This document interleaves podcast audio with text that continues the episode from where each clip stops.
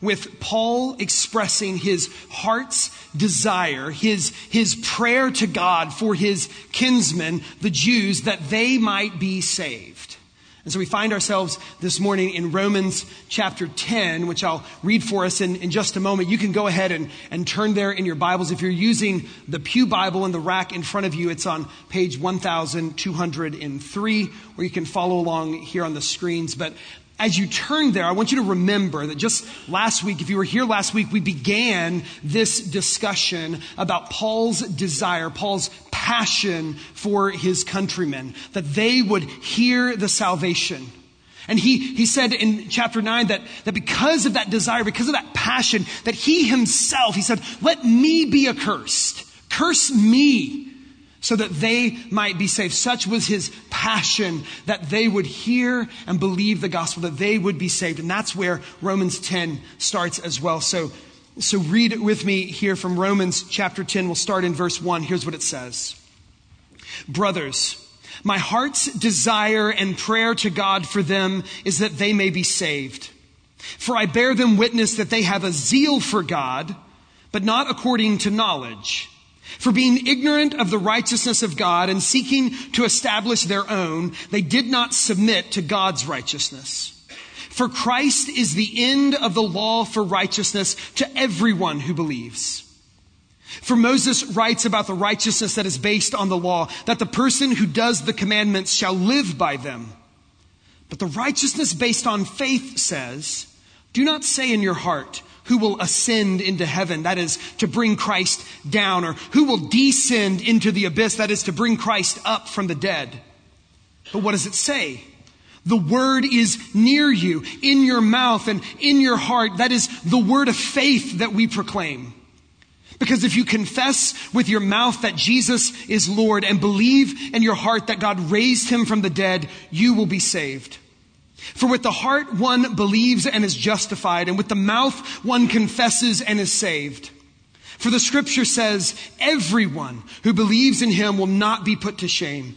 For there is no distinction between Jew and Greek, for the same Lord is Lord of all, bestowing his riches on all who call on him. For everyone who calls on the name of the Lord will be saved. How then will they call on him in whom they have not believed? And how are they to believe in him of whom they have never heard? And how are they to hear without someone preaching? And how are they to preach unless they are sent? As it is written, how beautiful are the feet of those who preach the good news. But they have not all obeyed the gospel. For Isaiah says, Lord, who has believed what he has heard from us? So faith comes from hearing and hearing through the word of Christ.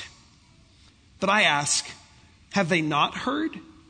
Indeed, they have, for their voice has gone out to all the earth and their words to the ends of the world. But I ask, did Israel not understand? First, Moses says, I will make you jealous of those who are not a nation. With a foolish nation, I will make you angry. Then Isaiah is so bold as to say, I've been found by those who did not seek me. I've shown myself to those who did not ask for me. But of Israel, he says, all day long, I have held out my hands to a disobedient and contrary people. May God help us to understand his word. You see how Paul starts here in, in this passage by pointing out his love for the people of Israel, his, his longing, his desire for their salvation. And we see that, right? We see that in, in his ministry as well. Every time he comes into a new city, what does he do? He starts, first thing, he starts by going in to the synagogues and preaching there, right? He starts by preaching the gospel to his own people because of his love for them. And so while it's true, it's very true that Paul has this great love for his own people is also very true that Paul's desire is actually to see everybody come to know Jesus. His desire is that salvation would not just be for those of Israel, but that it would be for everybody. And we see that in his ministry as well, right? So he doesn't just preach to the Jews. He doesn't just preach in the synagogues, but he preaches widely to everyone who God would put in his path. His desire to see all come to salvation. It's a desire that, that follows after the character of God. We're told in 1 Timothy that God desires all people to be saved and come to the knowledge of the truth. And so it's from that desire to see people saved that God has acted so that anyone who calls upon the name of the Lord will be saved.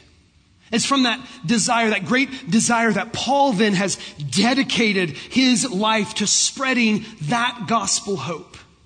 And, and in this passage here, we see Paul again starting with the Jews, starting with his desire to see them converted, but then widening that out, right? Opening that up with a declaration to all who would believe in Jesus.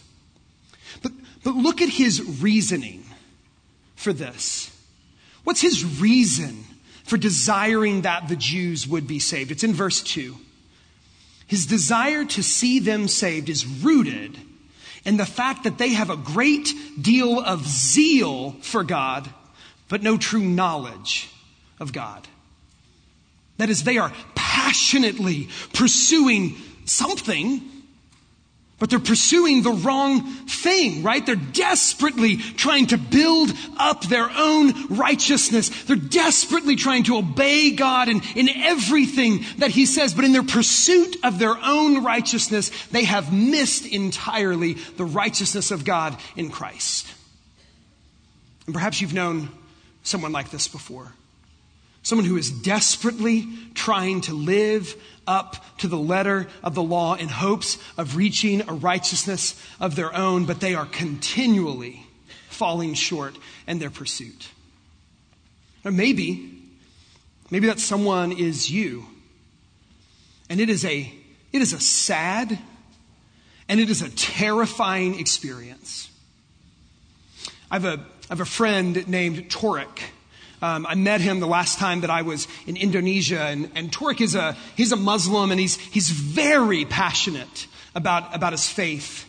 He is desperately seeking to please Allah in some really obvious ways, right? Like, like praying five times a day, but, but in some ways that we wouldn't, we wouldn't normally expect. He's desperately seeking in everything he does to please Allah in hopes that maybe, then maybe he will please God and he'll be allowed into heaven, allowed access to heaven. But all the time, he's always feeling like he's falling short.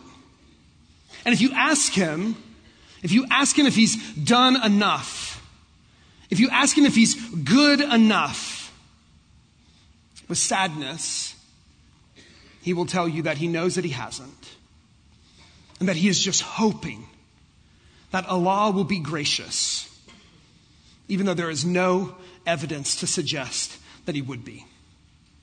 So he just keeps trying to build more and more righteousness, to try to balance the scales of righteousness out, always failing, always falling short. And as I developed this relationship with him, I began, I began to become more and more desperate for his salvation. Because his, his zeal without knowledge made me desperate for his sake that he would finally come to know, finally find rest in the righteousness of Christ because, because I could see and because I know how hard it is to strive after something that you will never reach. And those sorts of situations, when we have people that we know, we have people that we love, and we have people that we see in the world who are striving but are not finding because they're not resting in Christ, they, they make us then want to come up with we try to come up with a way that those people could maybe be saved without Jesus. Right? So in the, in the final book of Lewis's Chronicles of Narnia, we meet a character by the name of Emeth. And, and Emeth isn't a follower of Aslan, which is sort of the Jesus figure in the book. Instead, he's a worshiper of Tash. He's a, a soldier in the, in the Calormen army. But at the end of the book, surprising everyone, including Emeth, when the battle is over, he finds himself in Aslan's country. And he's welcomed there by Aslan himself. And here's the way Lewis writes what happens. He says, The glorious one, that's Aslan, the glorious one bent down his golden head and touched my forehead with his tongue and said, Son, thou art welcome. But I said, Alas, Lord, I am no son of thine, but the servant of Tash. And he answered, Child, all the service thou hast done to Tash, I account as service done to me. And then later in the paragraph, Aslan continues, Therefore, if any man swear by Tash and keep his oath for the oath's sake, it is by me that he has truly sworn, though he know it not. And it is I who reward him. And similarly, elsewhere, um, Lewis, talking about this same idea, says this. He says, I think that every prayer which is sincerely made even to a false God or to a very imperfectly conceived true God is accepted by the true God. And that Christ saves many who do not think that they know him. And I understand Lewis's desire here. And I think that Paul understands Lewis's desire. His desire is that people would be saved. It's his heart's desire. It's his prayer to God for them that they would be saved, especially right in light of their zeal, which he sees. But the problem is that that is a wholly unbiblical idea to suggest that anyone who has not confessed with their mouth that Jesus is Lord and believed in their heart that God has raised him from the dead would be saved. And so while Lewis's desire is a noble desire, it is a damning desire. Right? To tell anyone that their righteous deeds will be adequate for their salvation is to give them a misplaced confidence that will result in them landing in hell. And that's why we see Paul here not saying to them, hey, just keep trying. You can do it. Keep, keep working. Live up to the law. Instead, what we see him saying in verse 4 is Christ is the end of the law of righteousness for everyone who believes. Right? So the, the question is, how then are we saved? If it isn't through living in righteousness, if it isn't through obedience to the law, how then are we saved? And that's the question that Paul begins to answer starting in verse 9. So let's just read back over this starting in verse 9. Here's what he says.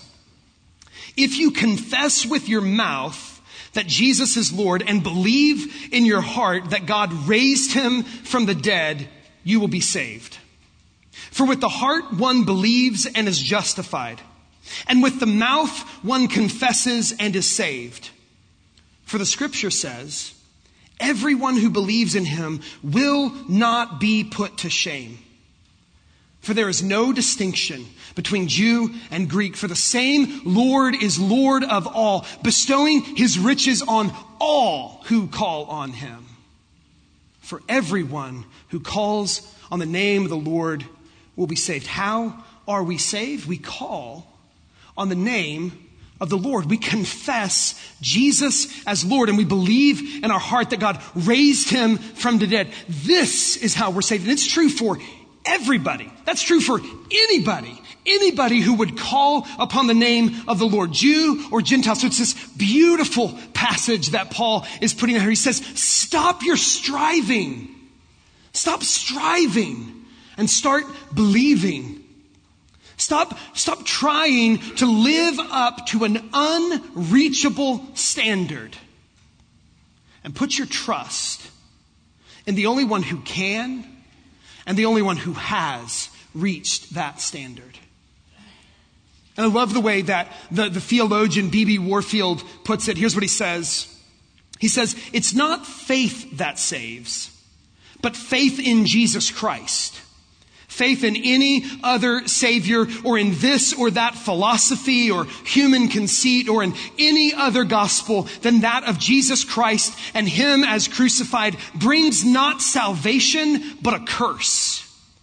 It's not, strictly speaking, even faith in Christ that saves, but Christ that saves through faith.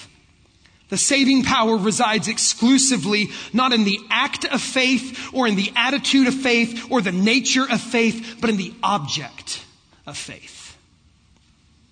Right? Our salvation is not based on us believing strongly. It's based in us believing rightly. It's not based in us calling out loudly, but us actually calling to the right person. Right? Right? Think about the prophets of Baal.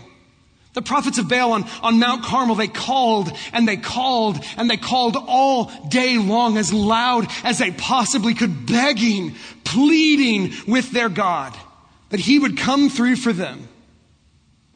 But it was the quiet, simple prayer of Elijah to the true God that brought fire from heaven. It isn't faith that saves, but Jesus who saves through faith. Anyone who calls upon the name of the Lord will be saved. But, but consider again, let's go back. Consider how Paul began this passage. He says, My heart's desire and prayer to God for them is that they would be saved. Do you believe that?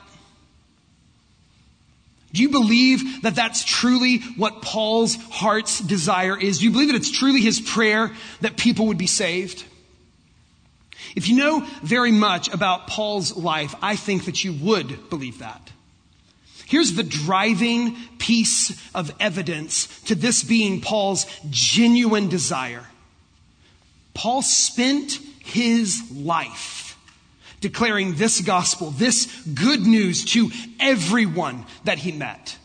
Right? He went town to town, and when he got thrown into prison, he preached to the jailers. And when he got put in court, he preached to the judge. And when he found himself stranded on an island, he preached to the islanders. Everywhere that he went, he was preaching the gospel. It was his heart's desire. He spent his life pursuing his heart's desire, and so do we. So do I. So do you.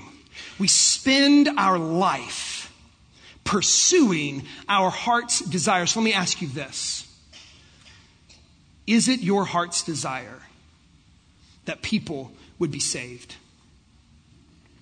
Do you share in the desire of God that all people would be saved? That all would come to the knowledge of truth? And if someone were to look at your life, would they know that that's your desire?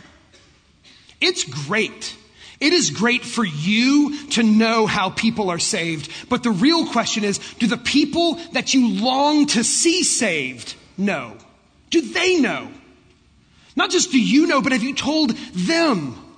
Right, so consider this argument that Paul makes as the chapter continues. I'm just going to start in verse 13 so we can see the connection. Here's what he says.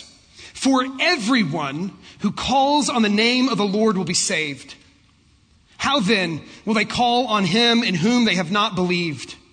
And how are they to believe in him of whom they've never heard? And how are they to hear without someone preaching? And how are they to preach unless they are sent? As it is written, how beautiful are the feet of those who preach the good news. Do you know why commercials exist?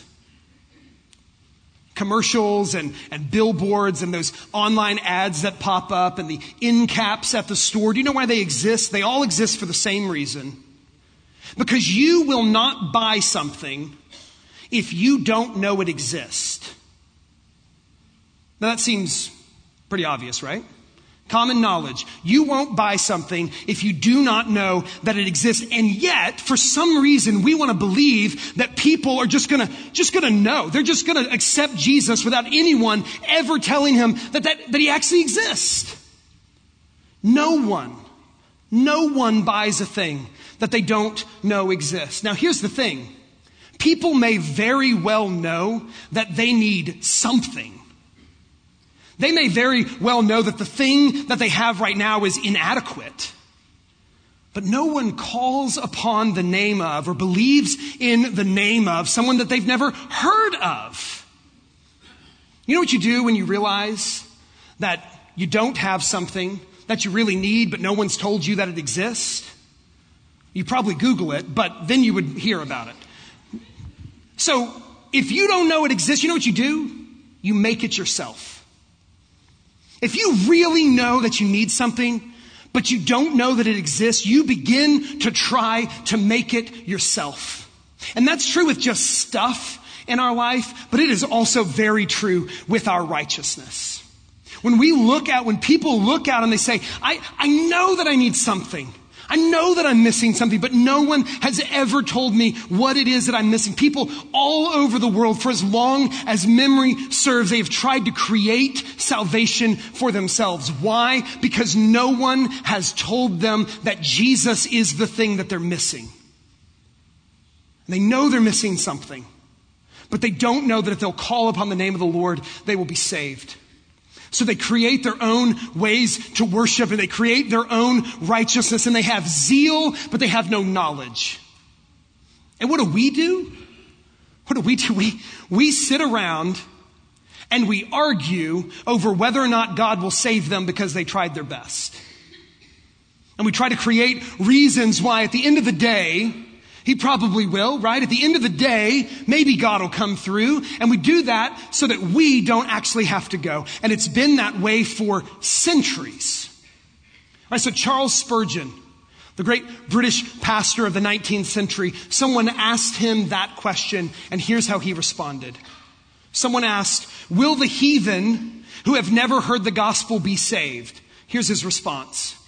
It is more a question with me whether we who have the gospel and fail to give it to those who have not can be saved. Unless you call upon the name of the Lord, they will not be saved. And how will they call upon the one that they don't believe in? And how will they believe in the one they've never heard of? But at the end of the day, for most of us, simply put, our heart's desire and our prayer to God is not that people would be saved, it is any number of other concerns that are particularized by our individual situation. And our heart's desire and our prayer to God normally has far more to do with us and our comfort than those who have never heard of Christ. And we have chosen rightly, we've rightly chosen to, to speak the gospel back and forth to one another in the church, which is good. We need that. It is necessary because we forget the gospel all the time. So we've chosen to do that, but we have chosen to do that at the exclusion of ever telling that gospel to someone outside of Christ. And here's what, here's what KP Yohannan, he's the, the founder of Gospel for Asia. Here's what he says. He says, believers who have the gospel keep mumbling it over and over to themselves. Meanwhile, millions who have never heard it once fall into the flames of eternal hell without ever hearing the salvation story. And I think that what we do when we read a passage like this, I think what we do is we try to justify ourselves. And here we justify ourselves with verse 15. That's what we do. Verse 15 is where we find our justification because it says this. And how are they to preach unless they are sent? And we decide that it must be true of me that I have not been sent to do this work. We decide that that must be a unique role, and it's not mine. God hasn't called me to that. Meanwhile, Paul is writing this and no doubt remembering in his mind the final words that Jesus said to his church before he ascended into heaven. That thing that we call the Great Commission where Jesus says, go, go and make disciples.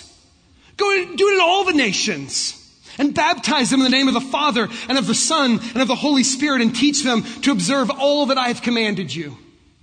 behold, I'm with you always to the end of the age. Listen, if you have been saved by the gospel of Jesus, then you have been sent out with the gospel of Jesus.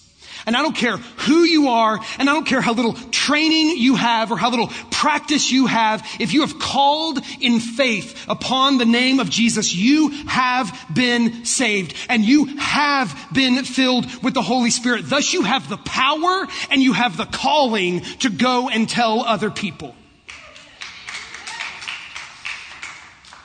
Here's the way William Booth, William Booth was the founder of the Salvation Army.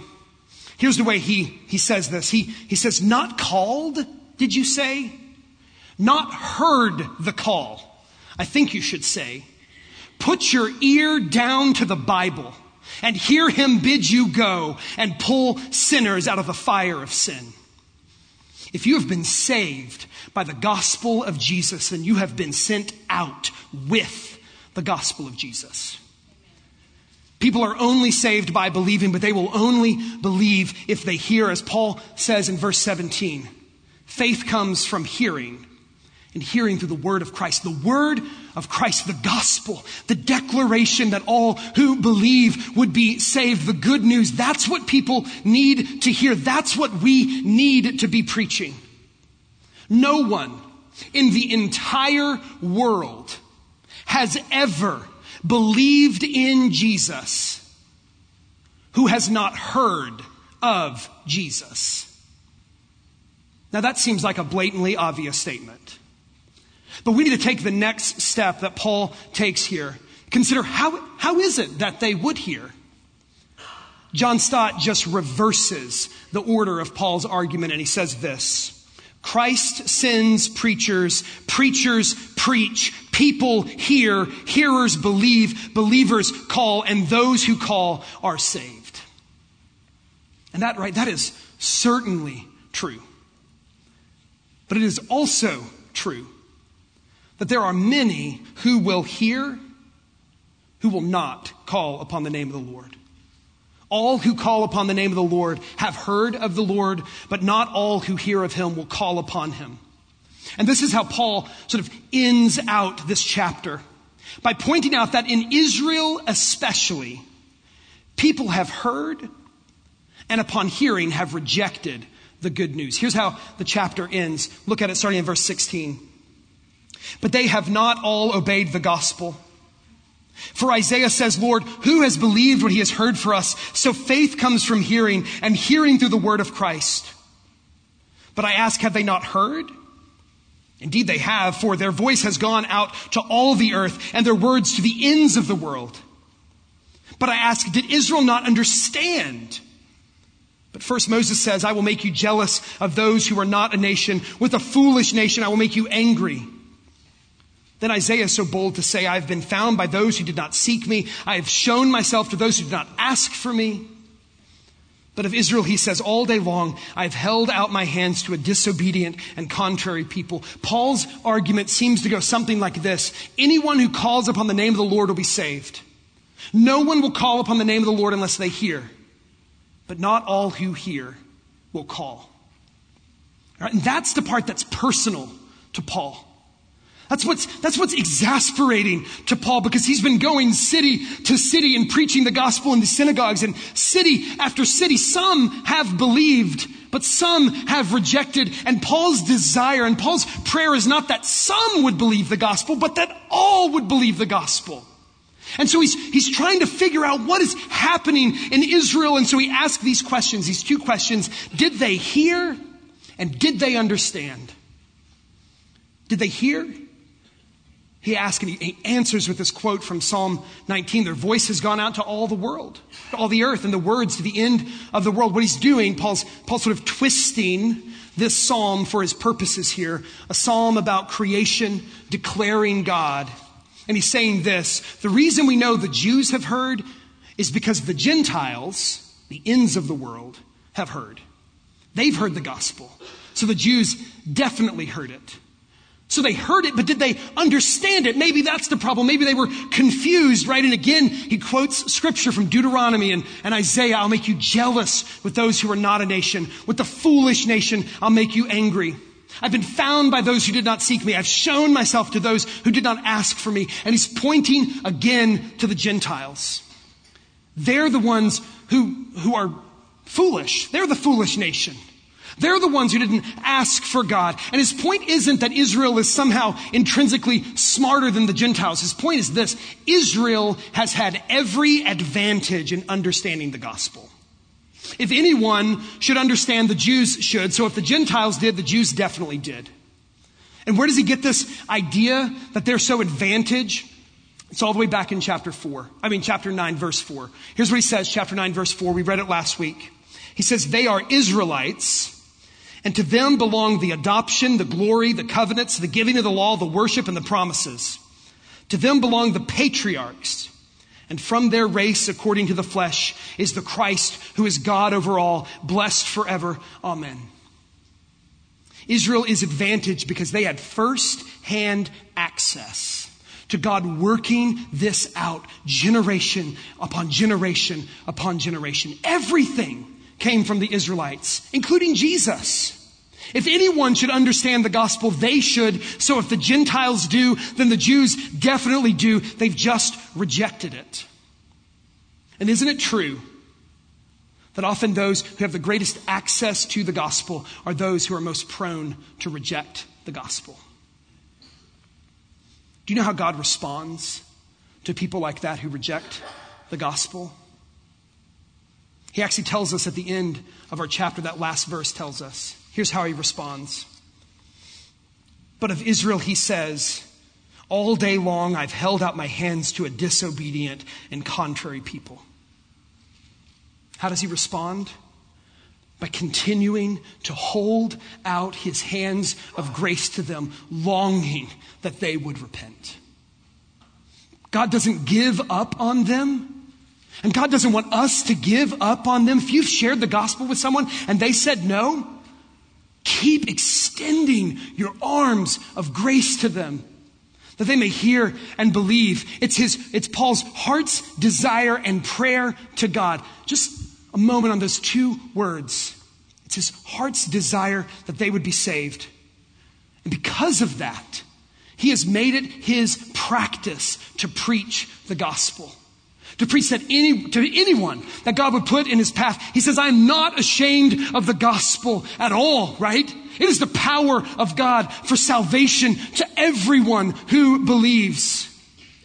But because he knows that not all will believe, that it's not just in his power, he's made it his prayer to God, praying that those who hear would believe.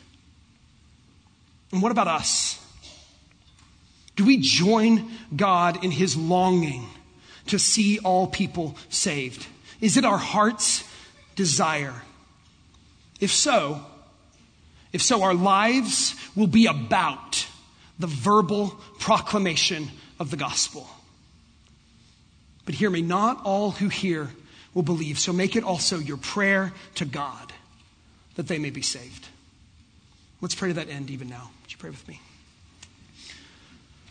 Our good and gracious God, we thank you that you are a God of salvation, that you long to see people saved, and that you long for it so much that you, you came and you died in our place. We praise you because anyone who calls upon your name will be saved.